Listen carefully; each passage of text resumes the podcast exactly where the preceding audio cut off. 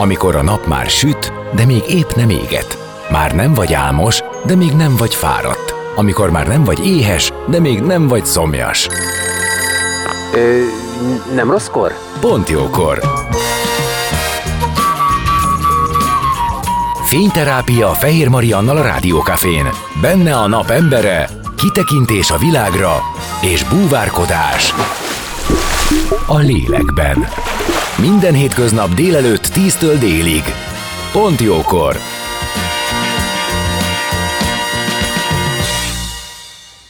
Így van, szép napot mindenkinek, pont jókor, jó időben és jó helyen. Itt a Deák téren vagyunk, a kis üvegkalitkánkba, ide várjuk a hallgatókat, és innen fog menni ma egész nap az adás, ahogy eddig is. És a pont jókorban a napembere Feiszt Viktor, aki a Metrófesztivál keretein belül rendezett Stand-up Budapest egyik fellépője. Nem csak magáról beszél majd, hanem a Corvin negyedben működő stand-up állomáson szerzett tapasztalatairól is mesél, és rögtön a beszélgetés után metróval siet a mai előadására is, hogy az utcán éppen a dolgukra igyekvők perceit színesítse egy kis humorral, de előtte egy jó fél órát itt van nálunk. Úgyhogy zenélünk, és már is kezdünk, maradjatok ti is. A napembere. Most jöjjön valaki, aki tényleg valaki.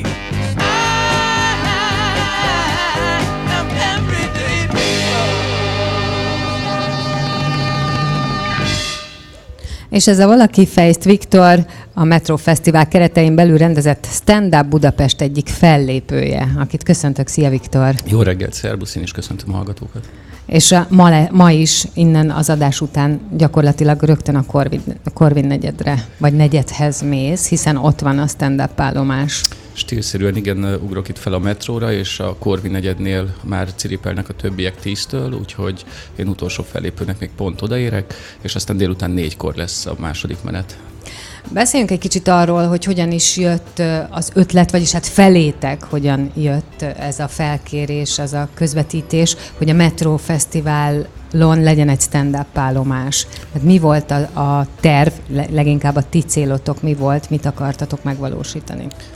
Mi célunk igazából ebből az egész stand-uppal, amit ez a közösség csinál vagy létrehoz, az az, hogy kicsit a gyökerekhez visszavigyük. Ugye itt elment egy olyan irányba nálunk, hogy nagyon profi előadók kőszínházi körülmények között tényleg elképesztő jó előadásokat tartanak, mi pedig inkább vissza a klubba, a kocsmába, akár az utcára bevállalunk bármi olyan akciót, ami nem pénzkérdés, és nem ez a profi irányból közelít, hanem alulról.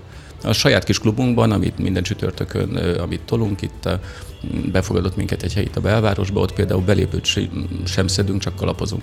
És annyi a lényege, hogy közelebb kerülni, hogy beszélgetni humorosan, jókedvűen, meghallgatni, reagálni? Tehát a közösségépítés? Vagy, értem, mire gondolsz.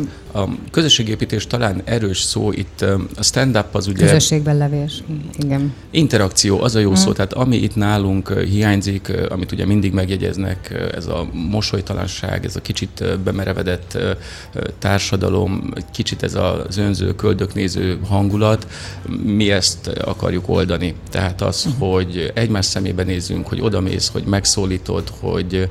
Egy példát erre hadd mondjak, amikor angol nyelvű stand-upokat csináltunk, igazából úgy indult a klub, jellemzően az volt, hogy ahogy érkeztek az emberek, előről elkezdték feltölteni a sorokat.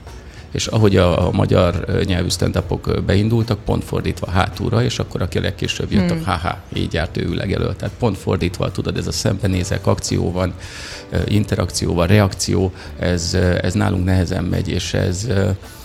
Érdekes módon van egy olyan tapasztalatunk, hogy abban a pillanatban viszont, ahogy az első lépést megteszed, ahogy ezt tudod oldani, egyből valami pattan a szikra, és együttműködők az emberek, és nagyon jó, hogy kizökkented őket ebből a közönyből, és mosolyogva mennek tovább. Meghatározod egy kicsit, hogy mi is a stand-up szerinted? Tehát, hogy ez a műfaj mit akar, mit jelent? Maga a stand-up önmagában én azt gondolom, hogy az egyik legveszélyesebb, legélesebb, legdirektebb műfaj, ahol egy előadó kiáll, tulajdonképpen jelmez és különösebb manírok nélkül a saját szövegével úgy, hogy azonnali ítéletet kap. Tehát egy olyan durva, direkt visszajelzés, ami ott azonnal megszületik. Itt nincs olyan, hogy a színházba halkabb a taps, meg hát rossz volt a rendező, meg ilyen díszlet, mit csinálja. Meg van kihez szólni, ha valami nem jön be. Itt az van, hogy te kiállsz, és tulajdonképpen, hogyha tudják jó, hogy hol szeretnél nevetést vagy reakciót elérni, és hogyha ott az nincs, akkor téged személyedben ítélnek meg. És ez egy nagyon-nagyon durva kötéltánc, ami viszont, hogyha működik, akkor olyan csodálatos pillanatok születnek tényleg, hogy ez a pillanatművészet, ami csak ott, csak akkor, ha átélet. Ha már ezt visszanézed, már nem ugyanaz, mint ott élőben. Hát, mint ugye ez több nagy kaliberű eseményre elmondható, de itt a kicsi, aranyos, szerethető gegek, meg a karakterek, meg a csetlés botlások ott, amit te látsz, hogy valaki kiáll, és direktbe az ítélkező szempárokkal szemben elmondja búját, baját, valahogy becsomagolja, valamit elédrak, és azt te valahogy lereagálod, és arra ő valamit ráköt, ez tényleg ott csodák tudnak születni.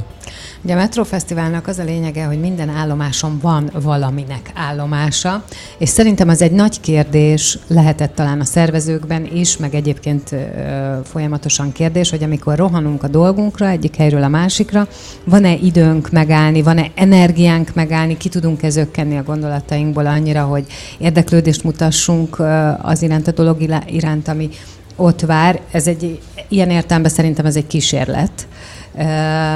És hát én pont a stand-uposokat félteném a legjobban, hogy állsz ott a Corvin negyednél, elkezdesz beszélni valamiről, nagy az átmenő forgalom, van valaki, aki megáll és hallgat, és esetleg kapcsolódik, és kizökken abból, amiben van, és elfelejti, és hozzád, vagy veled tölt pár percet. Erre a tegnapi nap már hozott valamiféle tapasztalatot. Igen, teljesen jogos a felvetés, és gondolom nem is véletlenül minket talált meg végül ez a feladat, mert épeszű előadó ezeket nem vállalja be, sőt egyébként magát a szabadtéri előadásokat sem szeretik, bármit, ami megzavarja a koncentrációt, meg a figyelmet, hogy tud fókuszálni, ott a stand-up egy pillanat alatt átmegy nagyon könnyen bóvliba, de mi nagyon szeretjük, hát ennél sokkal zordabbakat is bevállaltunk. Itt lent vagyunk a peron szinten, 2 metró között jönnek-mennek, és tegnap volt ugye az első napja ennek, és még annál is sokkal jobb volt, mint amit mi vártunk. Tehát egy ilyen... Egyszer annyira pozitív volt, megállnak az emberek, kapnak valamit, elvisznek egy mosolyt a csomagjukba, valaki végighallgatta, és ott volt, 1 órát nyomjuk, tehát 4 óránként váltjuk egymást, valaki végigvette, és mosolygott, valaki 2 metrót elengedett, és örült neki, megvolt a szemkontaktus, végig neki bazseváltam, úgyhogy sokkal, de sokkal pozitívabb, és sokkal több van itt az utcán, mint azt bárki gondolná. Hát van egy ilyen lehúzó, nagyon sokan eleve úgy poénkodnak, hogy kicsit kigúnyolni ezt az egészet, amiben itt élünk, és valahogy ezt a közhangulatot ugye rossz oldalról megfogni, miközben nagyon pici elég ahhoz, hogy az emberek ugyanúgy derülnek, ugyanúgy együttműködnek. Tehát olyan szuper dolgok születtek tegnap, hogy sokkal jobb, mint amit vártunk. Sőt, este, amikor a csúcsforgalmas, a 6-os műszak volt, ott már olyan tömeg volt, hogy már ott kellett rendezni, hogy egyáltalán közlekedni tudjanak, tehát hogy ilyen, mit tudom, most már elkezdtük szórni ki a közösségi hálóra a képeket, majd érdemes megnézni, tehát szuper izé volt, villámcsődület.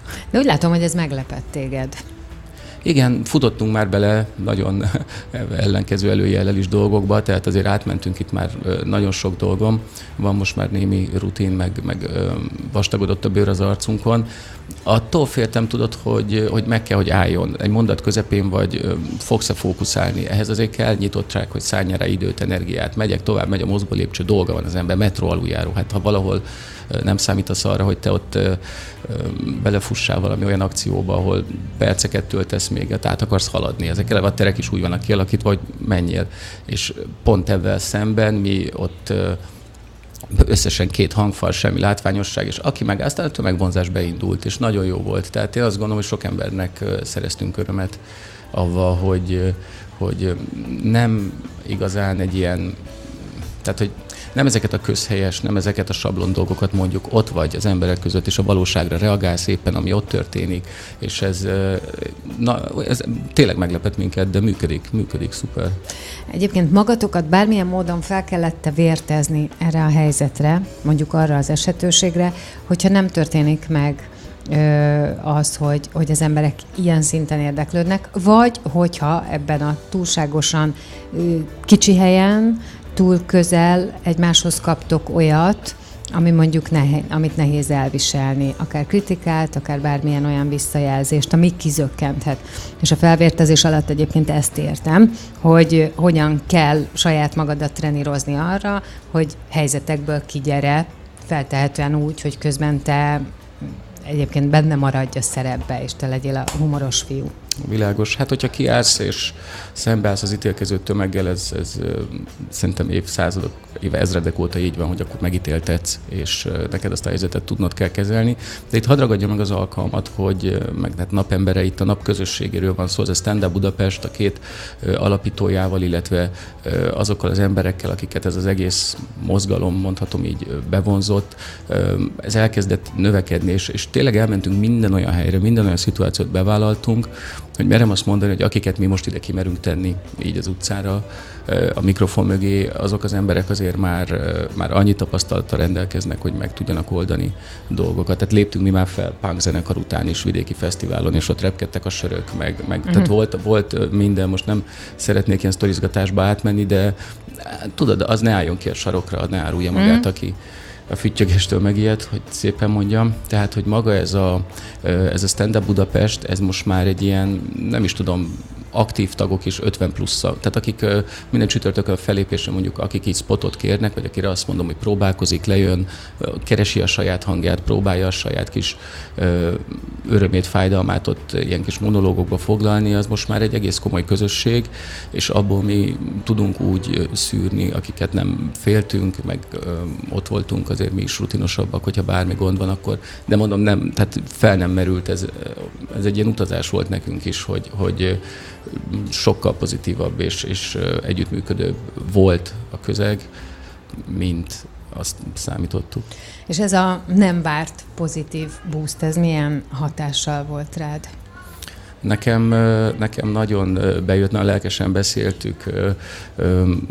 Van a másik apukája a klubnak, Török Ádám, aki alapítóatja és főszervezője ennek az egésznek. Hát másfél órán keresztül beszéltük meg azt, hogy fú, hogy mi volt, hogy telt el az idő, gondoltál. Tehát ez egy nagyon komoly ilyen pillanat volt nekünk is. Azt hiszem, hogy van egy-két ilyen cölöp a klub történetében, bizonyos dolgokat, mikor bevállaltunk, és szintet léptünk. Én azt hiszem, hogy egyébként ez is olyan. Tehát, hogy így kimenni, ilyen nyersen, ennyire lehetetlen körülmények között, ez tényleg a stand-up halála, hogy nem figyelnek rád, alkalmatlan a környezet, tényleg ennél rosszabb már csak egy, nem tudom, egy focipálya, vagy egy ilyen falunap lehet, és mégis megtalálod azokat az arcokat, és mégis létrejön az interakció, ez nekünk egy nagyon-nagyon komoly lelki. Ezért csináljuk, ezt szeretjük, ez az egészben, ez ad örömöt. Zenélünk, és aztán jövünk vissza, folytatjuk a beszélgetést innen vendégemmel, Feiszt Viktorral, aki a Stand-up Budapest egyik fellépője, és egyébként rövidesen szalad is majd a Corvin negyedbe. Maradjatok ti is! A napembere. Most jöjjön valaki, aki tényleg valaki.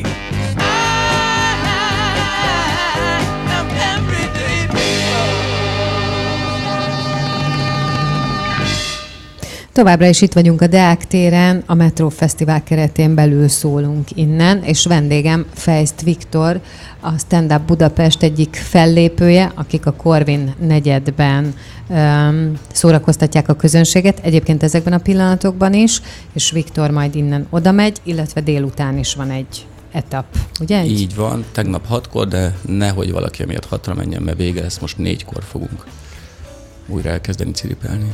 Tehát megy ez az utcai szórakoztatás, egész pontosan a peron szinten. Lent a peron szinten, tehát ott ugye közös a peron, a metró bejön, két oldalról kapjuk a zajt, meg az áramlatokat, és ennek ellenére szerintem nagyon meg fog lepődni, aki oda megy, olyan hangulatokat, meg interakciókat talál, ami minket is meglepett, és nem gondoltuk volna, hogy ilyen szinten működni fog.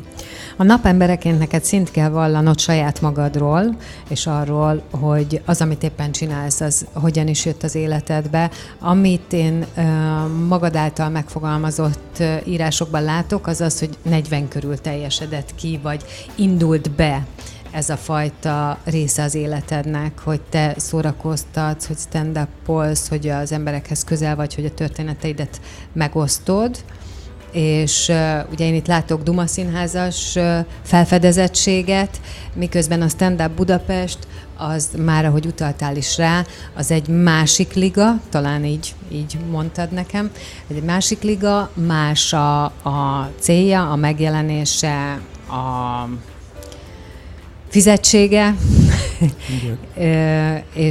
és a megítélése is talán. Igen, hát a Stand-up Budapest az egy teljesen más entitás, de nem is nagyon lehet összehasonlítani a Duma Színházzal. A Duma Színház az nagy és profi, és ott rajongani lehet. Mi kicsik vagyunk, és bájosak, és minket szeretgetni lehet. Tehát ha lejössz a mi klubunkba, ha vannak ott hardcore anyagok, meg kőkemény, fésületlen, kendőzetlen, valóságra reagáló dolgok, egy teljesen más liga, egy teljesen más megközelítés, illetve egy olyan erős közösség, tehát itt többször elhangzik ez a napembere, ez a nap közössége igazából, és én képviselem őket. Itt egy olyan kemény mag alakult ki, és olyan sok ember találta meg itt azt a közeget, amit keresett, amiről nem is tudta, hogy pontosan mit keres, hogy ez egy, a mi szintünkön, a mi életünkben ez egy ilyen hobbiból, egy ilyen szerelemprojektből, egy ilyen központi dologgá vált. Ilyen az enyémben legalábbis mindenképpen. És hogyan találkoztál, vagy hogyan kerültél ebbe te bele?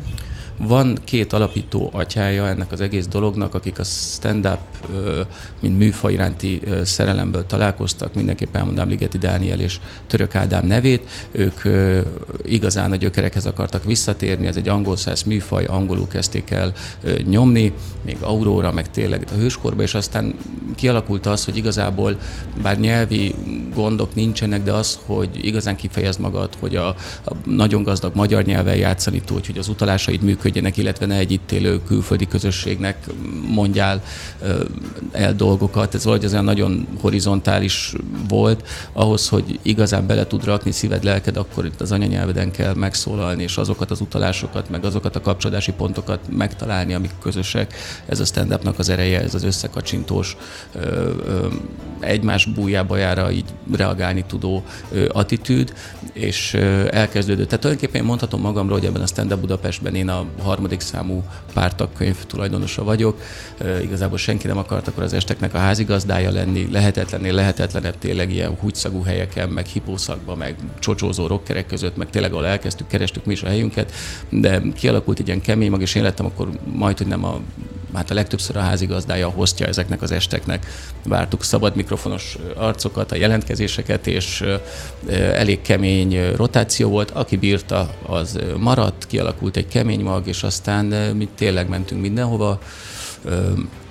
Úgyhogy aztán most már megtaláltuk a saját helyünket állandóan csütörtökönként, aki akar, az megtalál minket. Keresünk is, várunk is fellépőket, és azt gondolom, hogy mi teret tudunk adni minden olyan energiának, meg minden olyan attitűdnek, aki fél attól, hogy mondjuk ilyen nagy kőszínházak közébe menjen, máshol esetleg nem azt kapja, mert az talán kicsit ilyen sablonosabb. Itt ez egy nagyon nyitott, nagyon befogadó, tényleg egy közösségi dolog. Hát most a klubnak a születésnapján, mikor egymást, volt egy harmadik félidő, egymást parodizáltuk, parodi content, ez egy olyan élmény volt, hogy tényleg ez mondhatom azt, hogy egy ilyen központi eleme lett itt néhány ember életének. Arra is utaltál a zene alatt, és én nem bánnám, hogyha ezt itt is kicsit kifejtenéd, hogy különböző sorsú, különböző helyzetű emberek vannak nálatok, egészen a szélsőségestől elkezdve az átlagosan mindennapig, aki egyébként az átlagos vagy mindennapi életéből szeretne valahogy egy kicsit kiugrani. Ilyen értelemben érzek ebben az egészben valamiféle ilyen gyógyító misztikumot, ami ugye vonatkozik rátok is, és amit magatokból kiadtok talán annak is, akit eltalál. Tehát, hogy ebben az értelemben egy nagyon érdekes rendeződés ez.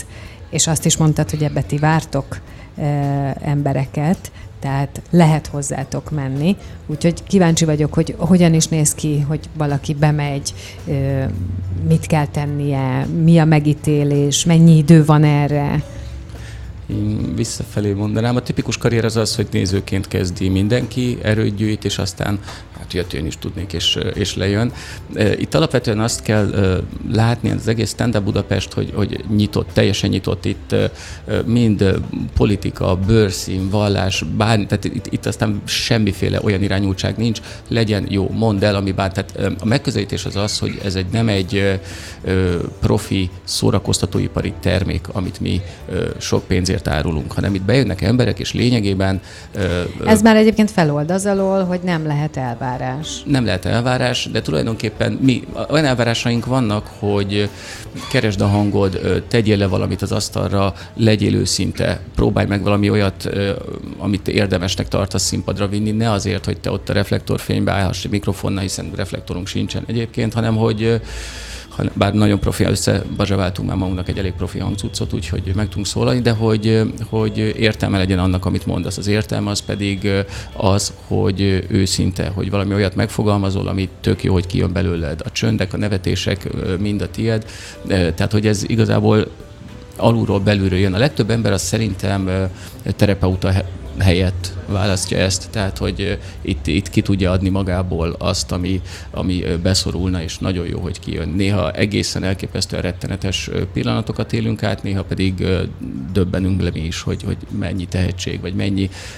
Amikor valahogy az érzelmeidet, meg a szorongásaidat meg tudod fogalmazni, és látszódik, hogy az őszinte és a stand-up keretei között mondod el, ahol ez a legőszintébben, a legnyersebben kijön, ott azonnal és abban a pillanatban megszületik ez a jó értelembe vett színházi varázslat, és ezt imádja mindenki, és ebbe szeretnek bele nagyon sokan, és lejön egyszer, lejön kétszer, aztán egyszer csak így a banda részévé válik. De valaki csak pár havonta megmutatja magát, és ez neki egy érdekes hobbi, és örül, hogy itt lehet, és talált egy közeget, valaki pedig elkezdi az anyagait megírni, megszerkeszteni, foglalkozni ezzel. Na hol van ennek, igen, a határa, vagy ez a vonal, amikor már nem az van, hogy lemegyek, megmutatom magam, és amíg kijön, és hogyha ez egyébként pont jó pofa, az sokszor tud sokkal poénosabb lenni, mint egy előre szerkesztett anyag, hanem elkezdem magamat olyan értelemben komolyan venni, hogy felelősséggel kezelni, és akkor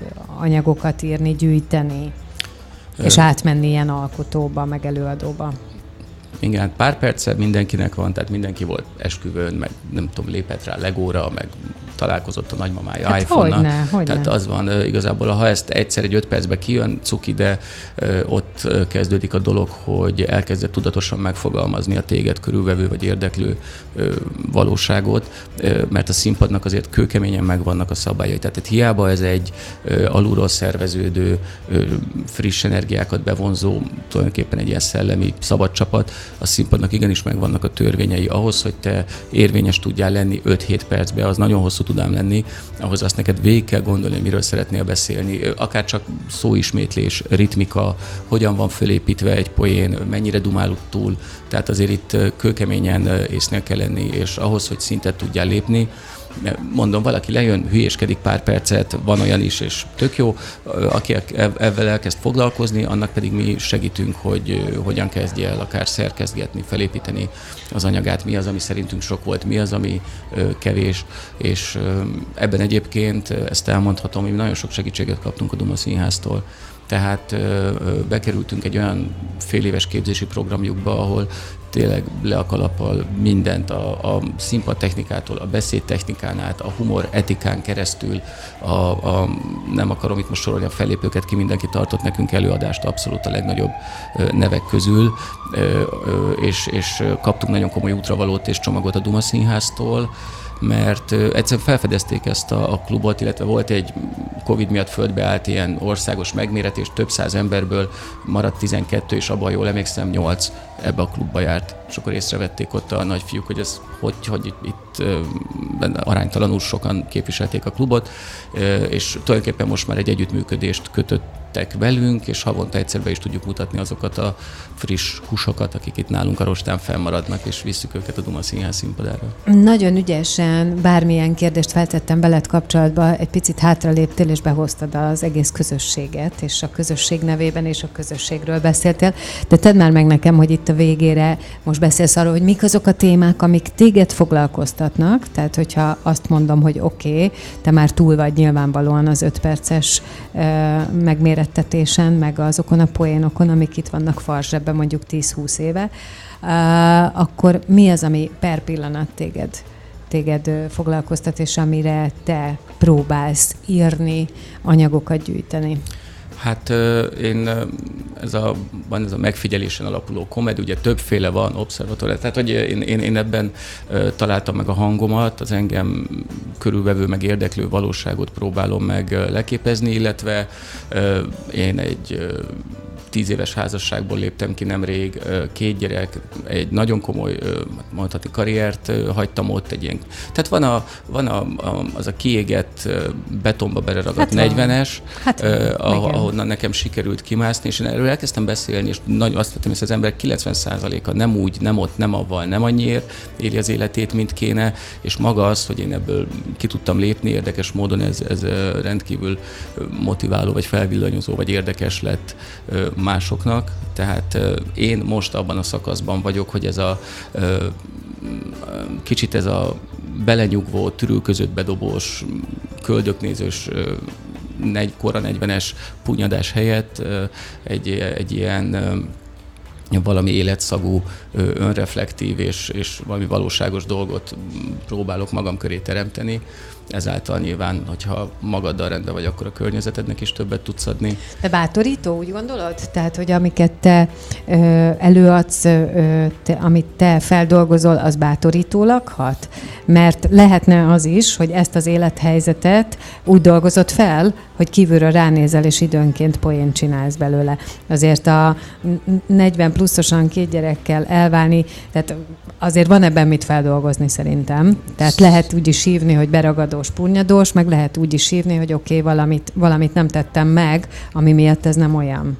A felelősségvállalás az szerintem ott kezdődik, hogy nem megtanulsz elszaladni a baj elől, hanem megtanulsz szembenézni vele. Ha van problémád, akkor az a felnőtt élet, ha fogod, beleállsz és megoldod, és hogyha valamiben elmész a falig és tiszta a lelkiismereted, akkor pedig lépsz és reagálsz, és nem próbálod megúszni. Valakinek az a dolga, hogy egy bankban dolgozzon, valakinek az a dolga, hogy számlákat kontírozzon, valakinek az a dolga, hogy a legjobb repülőpilóta legyen, vagy egy vagány műsorvezető legyen. Az a lényeg, hogy... Itt rámutatott, csak mondom. Igen, tehát hogy én igazából nem szeretnék semmiféle profétikus szerepbe belekerülni, mert nem az a jó, amit én csinálok, ez nekem jó.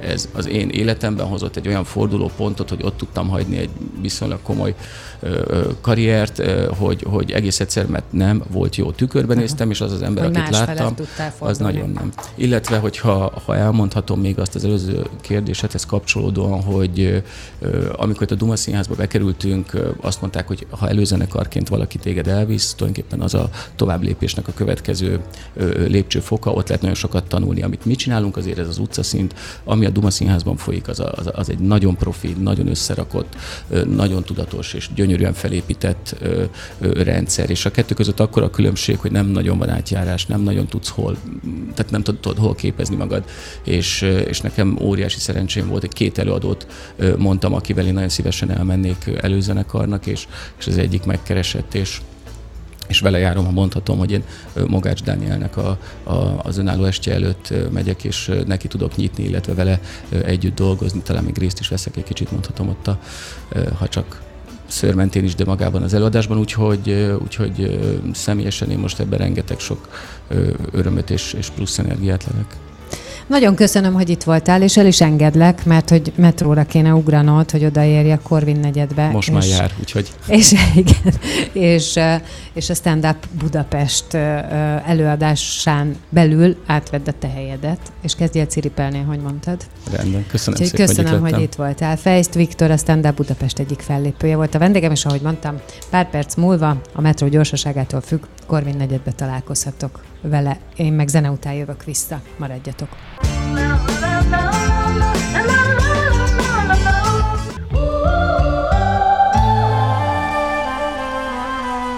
Az elhangzott műsorszám termékmegjelenítést tartalmazott.